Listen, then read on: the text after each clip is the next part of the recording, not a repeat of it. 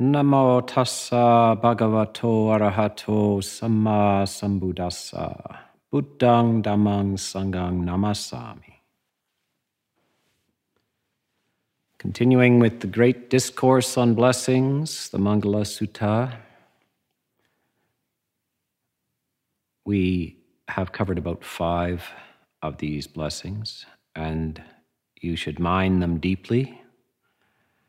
Now we've kind of done preliminary work, and the next blessing is to set oneself in the right direction. Now, this is a translation, and there's a number of ways of expressing the Pali, but it is primarily to begin, to begin a path, and this requires, this is an inner determination. So, what we've done in the previous ones is set up a situation with who we're going to uh, dwell with, who we're going to live with, and where we're going to live. And then we have to initiate ourselves in the right direction. And this is a very beautiful point on the path. This is a blessing that you can give yourself. And it's a long time ago, I don't know, 25 years ago, I uh, was invited to uh, a monastery in, in uh, Texas. It was a, a combination of Theravada and Mahayana monastery, and they were having celebrating the Buddha's birthday. And they had a very special guest there, and that was a monk named Dhammavaro, Ajahn Dhammavaro. And at that time, he was 100 years old. And I had, I had been in the robes for just a brief period of time. And in fact, actually, it had to be more than 25 years ago. It had to be 32 years ago, because I remember it was just my first year in robes. So we got to go up and see him. They had him in a, a nice special room. He was visiting from California. He was originally from Cambodia. And uh, he had been in the robes at that time. He had ordained late, actually. He had ordained when he was 40. Now he was in the robes for 60 years. So we went up to see him, and actually he was lying down and still receiving visitors. And each of us, we had a little chat with him. He was very lucid and friendly. And uh, each of us got to ask a question. Uh, and my question was uh, I have been in the robes for this is my first year in the robes. So, do you have any advice for me? And he said, Begin well, and you'll end well. So, it was a very uh, something I took to heart and remembered to this day. And it is about beginnings and to take care with beginnings. How you start something gives you an atmosphere and a kind of determination for the journey. And so, this is something interesting to contemplate in this blessings. How do you bless yourself? You decide what it is you want to do. Where do you want to go? And of course, the Buddha here is giving a number of suggestions about where you want to go and setting up all of the ideal preconditions for the journey and the goals. And later on in, the, in this discourse, you will get to the higher, the highest of the goals possible. But this is the point where you have made all the preliminary arrangements, you've cleared the decks, and you are now about to go on the journey. So, this is something to remember in terms of that not to start casually, not to start with doubt, but to start with clear determination to do this well. This is a beginning, and the beginnings are very, very important how you begin. So, this is to set yourself in the right direction. What is the right direction? Well, this is the path, really. And uh, there's a number of other elements to the path, secondary elements, depending on what kind of lifestyle you're living, whether you're living as a monastic or whether you're living as a layperson. Uh, we will discuss all of those aspects for each type of lifestyle. But to, to set oneself in the right direction is that uh, in the lay lifestyle, you're going to have a number of things that to accomplish and are important to your maintenance of your life. And there's, they're going to be different than the monastic lifestyle. And the Buddha is a very practical, pragmatic teacher. You may think of the Buddha as a very mystic kind of uh, guru, but actually he's full of very practical advice for most areas of life. And this sutta is given in the fifth century BC. And by the way, if you remember the story, this is, these are visiting devas. These are angelic beings visiting and getting advice. and the, what's amazing is the, the advice is relevant to humans and above, and also is fully relevant to the 5th century BC and the 21st century AD, or in Buddhist terms, the 26th century, that we're in the 26th century uh, of the Buddhist sasana.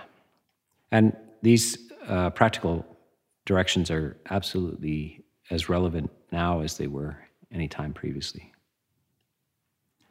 So, this is very important. It's the right attitude to begin with the right attitude. Now, this is parallel also, of course, to the Eightfold Path, its right understanding, a right view of things. And of course, with the Four Noble Truths, is the beginning of things, is getting clear what the situation is. What is it we're deciding to make central to our existence? So these are, you have to clarify what it is you're about to embark on. And then everything else will be in the context of that. So the practical matters that we're going to talk about are commonly practiced throughout the world in all kinds of places by all kinds of people, and they'll recognize these things but always in for the for this as its Buddhist advice. The Buddha is all it's always in the context of the Eightfold Path and the vision of life. So it's not just a matter of mulling things over in your head, but practical matters about how to conduct yourself in life. So, this next blessing is to be well spoken. And the magic of language, what it is to be a human, is to be a sophisticated communicator. And you will notice that throughout the world, actually, the gift of articulation and a good voice is amazingly helpful. Now, who is the supreme speaker? in the sasana, actually the Buddha. So, what he's saying is words matter, delivery of words matter. How it is articulated, how it is framed, is the ultimate possibility of a gift to another, and especially in the human world. And if you are not articulate and you don't understand language, you're going to be at a disadvantage because you won't be able to understand the Dhamma. The Buddha is very careful in these suttas, and they're remarkable, remarkable uh, information. And of course, they were all delivered orally, so there was no writing in the Buddhist world at that time. And that's why this emphasis on the spoken word. And to this day, of course, we have all of these media of you know, you can easily look up the suttas and, and read anything, but still, here I am talking to you. So the spoken word has a kind of a richness to it, as you can articulate, you can suggest just the tone of voice, the range of the voice, the choice of words, where the emphasis is on the words. So that is what is meant by well spoken. And you can articulate both for yourself and for others. I think you'll see in uh, psychology that when there is a poverty of vocabulary, parts of the world are missing. If there are no names for things, if there is no way to express it, the mind actually can't see what it can't name. And once certain things are articulated for you, described for you, you're given the names of them and how they work, they appear in the world. So we can see that some people will walk by certain things and not appreciate and understand what they just walked by. This happens in all kinds of things, like music, for instance. Uh, some people, because they don't understand the type of music that's being played or the depths of music that's being played, they don't hear it art as well, all aspects of the human world, and also in nature as well. The world is enriched through your capacity to articulate it. And the Buddha is giving you some practical advice about how to enrich your life. And of course, the enrichment of relationships as well is to be able to have a vocabulary of ideas and words in order to communicate these things. So, if the Buddha had not been able to articulate these things, uh, only a few people would have understood him. And this is the case. Sometimes brilliant people can do it themselves, but they can't express it. And there is this uh, special kind of being in Buddhist structures called the Pacceka Buddha. And Pacceka means silent, a silent Buddha arises. And this is at a time when a fully enlightened Buddha, a Samma Sambuddha, is not in existence. And somebody who is very developed and has unique insights arises, but cannot articulate it clearly enough to create a sasana or a kind of a religious movement so, this is the difference, the primary difference between a fully enlightened Buddha and the next level of attainment. They both have figured it out for themselves, but one can express it very clearly and move people to change their lives for the better. So, this is a beautiful and important element, both for the Buddha and all the way down the line to the household life as well. So, the next blessing is to be highly trained. And this is maximized in Buddhist training for monastics. It's one of the most disciplined possible lifestyles you can take up. This particular forest tradition that I'm in is uh, a feature of the forests of Thailand. And the, the discipline for the monks is, is radical. It's kind of like being on a, a mountain climbing expedition for your whole life.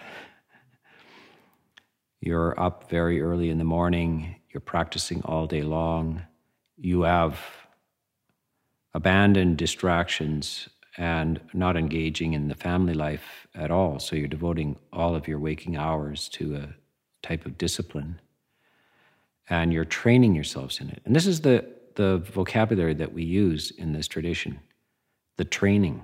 So when you go forth and are ordained, you, you go forth in the training. And the first five years of your life are with a qualified teacher, and you spend that time, and you're in your your new monk phase. Your first five years of your new monk phase, and you're actually not to be independent during that period. You're under observation all the time, and you're having the support of a community and a training structure around you. And it's constant training. After five years, if you're manifesting the training, then you are given independence. to practice and train on your own if you wish. Many monks remain with the community and still benefit from their association. But it's an opportunity at that time also to be on your own in solitude and see how your training is going. Have you trained yourself well enough? This, of course, applies to the secular world as well. It is also a feature of, of wisdom at this time to be without skills in this world, without education in this world, without training, without discipline, will basically guarantee you to have a, an impoverished and, and miserable life. Training is the key, and humans can be trained. You can train yourself. We benefit by repetition and we keep at it. So you can see this in all walks of life. Athletes devote themselves to training, and the, it pays off. You can see the body and mind can both be trained. Artists, musicians, scholars, scientists all go through extended periods of training, and you get good fruit from that experience. And so the Buddha says, don't overlook these things. It's not by luck. It doesn't happen by luck. It doesn't happen by the stars. So, th- this is a, a feature of a lot of people looking for magical solutions to their life. They want money, they want fame, they want health, they want this and that. And they, they look for these, these, they feel that those would be blessings to have, but they don't know how to get them. And the Buddha, being this Eastern light of Asia, you would think it'd be a, some sort of mystical incantation. Maybe you have a mantra or something that if you say it enough times, then the money falls in your lap or something comes to you this way and that way, the wish fulfillment, so forth. No. it gives you very, maybe disappointingly pragmatic language. oh, you want success, do you? Well, you better be competent in your area. You better know. If you're going to be a farmer, you better know how to farm. And that means go and get advice and watch who is the successful farmer, and then go ask questions from that farmer. Find out, work with the farmer. Learn. If you want to be a scientist, train with the scientists. If you want to be a monk, go and train with the well trained monks. If you want to be a musician, uh, you have to train. And there is no way around it. It's not by luck, it doesn't fall out of the sky. Give up these kind of esoteric ideas that are just hoping to bypass the necessary work. So, the, the Buddha's prescription for blessings is that it, it takes effort and determination and it is reasonable. He's a very reasonable person, and he says, uh, success comes from well reasoned action. And you need to educate yourself, train yourself, and don't neglect that. Don't be lazy. Don't be neglectful. Don't uh, rejoice in your ignorance. The source of enlightenment is actually knowledge, and the impediment to knowledge and enlightenment is ignorance. So, this is in the spiritual dimension, this is the, the feature of what we would call dependent origination, the processes, how one becomes enlightened. And the biggest impediment to it is ignorance. You just don't know how to be well. And in the world, in the activities of the world, how to make a livelihood, how to live a proper and balanced life is also impeded by ignorance. And you will see people living in dire conditions, dreadful conditions, because primarily they're ignorant. Now, the, it's not the, only the Buddha that has noticed this. This is articulated by other great thinkers in history as well. They say that our, our enemy is ignorance and our friend is knowledge. So we are engaged in a long and intense process of learning and unveiling things and bringing what is in the dark into the light. So, along with this highly trained is another word uh, which we would translate as well educated, full of learning. So, training is, is a kind of process where your knowledge becomes second nature. So, if you're training in a sport, you can't be thinking during that. The body has to be able to pull it off instantly. And if you have, in practical matters, your body has to have, be trained. And in other areas of life, the mind has to be trained so that it becomes, the skills become second nature. So if you're typing on a, on a keyboard, you don't have to look at the keys anymore. Just both the mind and the fingers can find it. If you're playing the piano, you can't be looking for the key. It's got to be trained in. It becomes second nature. But education is another matter. It's a larger matter where it's not second nature. It's, it's how to approach things, how to approach gaining knowledge. And you'll see that the structure that the Buddha uses in these suttas is very similar to modern ideas about presenting information. And is primarily what is called essay form. Essay form is this First, I tell you what I'm going to say. Then I say it. And then I say, I tell you what I just said. it's three parts the theme, the body, and a recapitulation. By the way, this is, uh, this is also the structure of, of a lot of music as well. Some of the great sonatas and uh, orchestral forms are that a theme is stated, the theme is expounded upon, and the theme is recapitulated or played again at the end to, to notice that you've what you've done with this. So it works in all aspects of life. So these suttas that the Buddha gives are, remember, they're, they're oral suttas, and there is nothing written down, so people have to remember them. So they particularly emphasize this, and he will say things three times. And usually, the beginning of the sutta is they will say, they will tell you what you're, what they're about to say. And so, this the Mangala Sutta is this is a talk on great blessings. Then, each of the blessings is articulated in brief, and at the end, they will conclude it with these, if undertaken, will lead to your well-being, and so forth.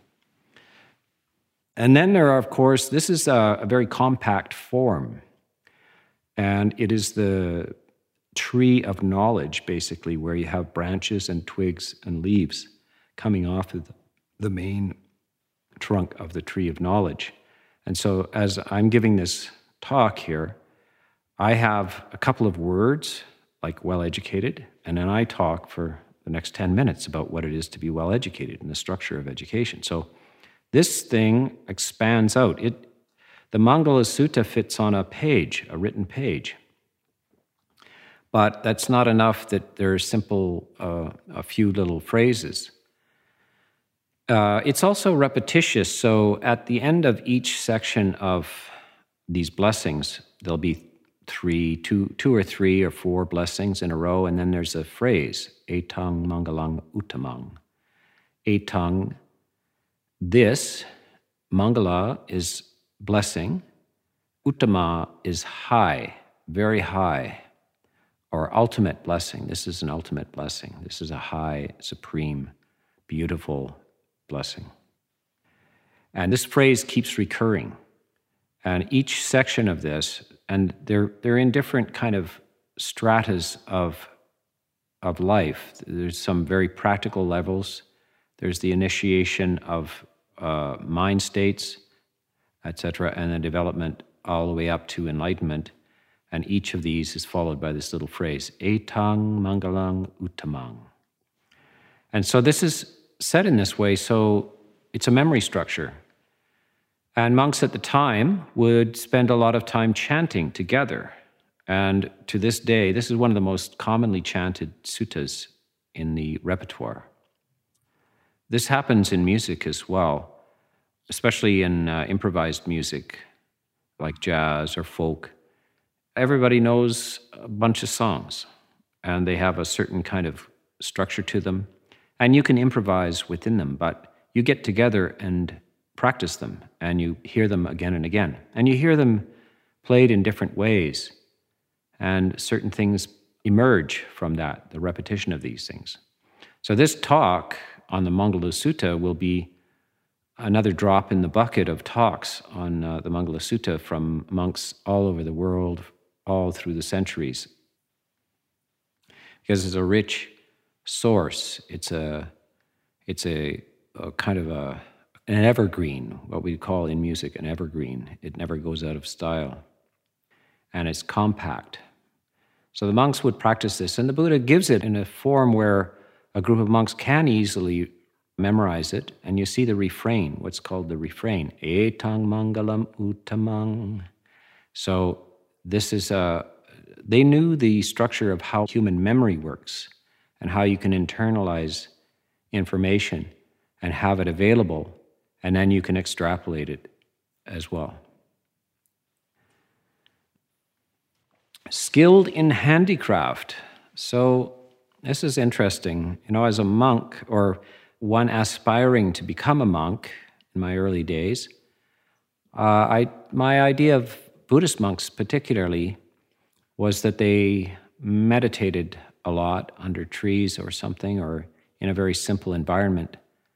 But as I became a monk and I was associating with the, especially the forest monks, I realized there's a whole element of practical skills as well, and including handicraft, and including, of course, monks making their own their robes. And this is up to the very recent times, it's done by hand stitching. You have to go and collect uh, cloth, and some of the preferred places for collecting the, particularly for the ascetic type of monk, is uh, to go to a a garbage dump and get rags or cloth that has been on a corpse. it's a very common thing to uh, receive cloth that has been in contact with uh, the dead body.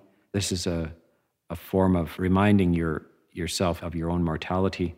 But then the monk has to go and wash it and then find dye and then stitch it together. In the area of northeast Thailand where I was training, the monks also make the dye from scratch from a jackfruit tree. And this is a long, involved process, which they're very good at.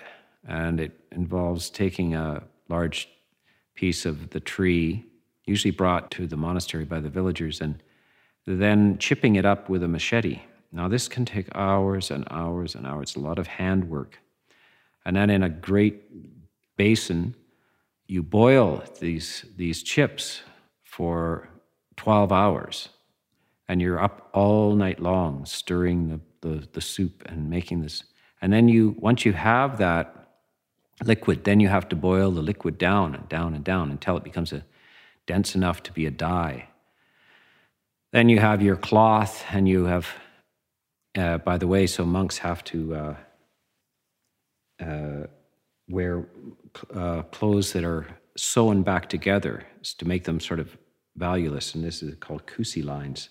So all of these stitching, you often you'll get a nice piece of cloth, but you can't use the whole cloth. You have to cut it up and then sew it back together. then you then you dye it. So there's a whole level of handicraft involved, even in the spiritual life there are duties that monks need to do, and one of them is sweeping. There's a lot of sweeping in monastic life. Taking care of your basic requisites, your bowl and your robes, and the little dwelling that you live in. These all have to be tended in certain ways, and these are, it's appreciated. Uh, the practical skills of life are, even in the monastery, certain monks are quite adept at things, and you learn the arts off of each other, the handicraft arts off of each other. And uh, you'll see also in the, in the Thai tradition, many things are crocheted. And uh, there's a whole nation of crocheting there. Uh, and monks can be very, very skillful at this, the art of crochet. They're making their monks' bowls and all kinds of aspects of their life. So handicraft is not to be is not an enemy of spiritual development. It's embedded in the monastic life and even more so in the householder life. So, for monks, we were talking about being educated in the suttas, and in the lay life, you have to be educated in the skills area of your life, and and also handicraft. So there are things that you can make for yourself, and it's perfectly compatible with the spiritual life and the good life. That you know how to do things, you know how to do practical things with your with your hands. And of course, it's a it, it's actually quite helpful to have these things. A person who has no notion of how to make anything is helpless. And this is why, you know, as a, a child needs their parents. And some of the earliest things that a child learns is how to do uh, little crafts. So, how to make things with their hands, to mold uh, clay and things like this, to paint and to make, uh, to print and to write and all of these things. These are handicrafts, literally with the hands. The hands cannot be separated from the, the mind and expression. And the last of these, this little section is highly disciplined.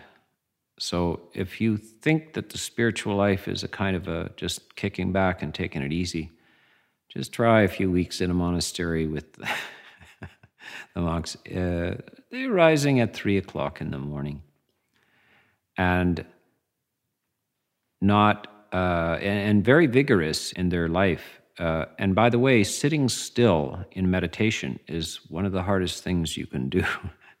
if you think running a marathon is hard, try sitting for two hours perfectly still.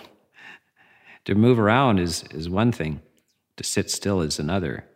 All of these things, the discipline of the mind, the discipline of the body, the discipline of the inter, of the social life as well, the discipline of how to relate to each other, how to think about each other, how to speak to each other, and how to act towards each other. This is what discipline is. And you'll see the disciplined person. They are a fountain of energy, but well directed energy. So that you also see people who are they're not particularly disciplined. Some they have frantic flurries of activity and then followed by kind of a spell of laziness and non direction. What it means to be highly disciplined is to be able to sustain throughout the entire waking day a series of the use of the mind, the speech, and the body that is profitable, that is moving towards the goal and the entire day is devoted to that. So we, we have this word disciple, a one who listens, attends, and carries out the directions. This, ha- this works in all areas of life. In the spiritual life, we know, of course, of this, but also in the, in the worldly life, in the family life, in the lay life. High discipline to be able to carry out all of these. It's not about kicking back and being lazy at all. There's no notion of this. It's a vigorous life, and one uh, engages in it with full intent. And that intent, of course, was laid down earlier to set oneself in the right direction. So you started off well, and you, to, you have to start off each day well. So each day is begun well, so that it ends well. And this uh, means that you sometimes it's a matter of bodily activity, sometimes it's a matter of activity of the of speech, or if you're an author or an academic, then it has to be the discipline of facing a, a blank piece of paper and finding the words, the precise words, the articulated words, which comes from writing, And if you're a person who speaks, then you have to have the discipline to order your thoughts in a such a way and to deliver them through speech. And the discipline also of internal planning. This is like how do you how do you order your day? How do you order the year? How do you plan your life? What are the events of it? And the projects and activities within that. That's all included in this high discipline. So you can see this is a very clear manifesto for a very determined, fully engaged life. There will be no boredom, no emptiness to it, no casualness, no sloppiness to it. It's highly disciplined, very precise, full of skills and learning. And that makes a very rich life. And one time I was, I was at a Zen temple. I was still a layperson. And I was going there. And uh, the monk turned to me one day and said, Do you want to be a monk? It's a rich life. And then I said, I think so. because when you read, when you look at the, the ascetic quality of the monk's life, it turns out from an outside point of view, it's very minimalist, ultra minimalist, but actually, the attempt to live this life, it, it becomes it's exquisitely rich. It becomes a very rich experience. And that's so we should, when we look at the spiritual life, it's not a deprived life. You're not trying to show off how little you can do with. It's actually advice on how to enrich your experience of life. This life is going by and you need it to be rich. And being it to be rich is, is not contrary to it being spiritual. So I leave those blessings for your contemplation today.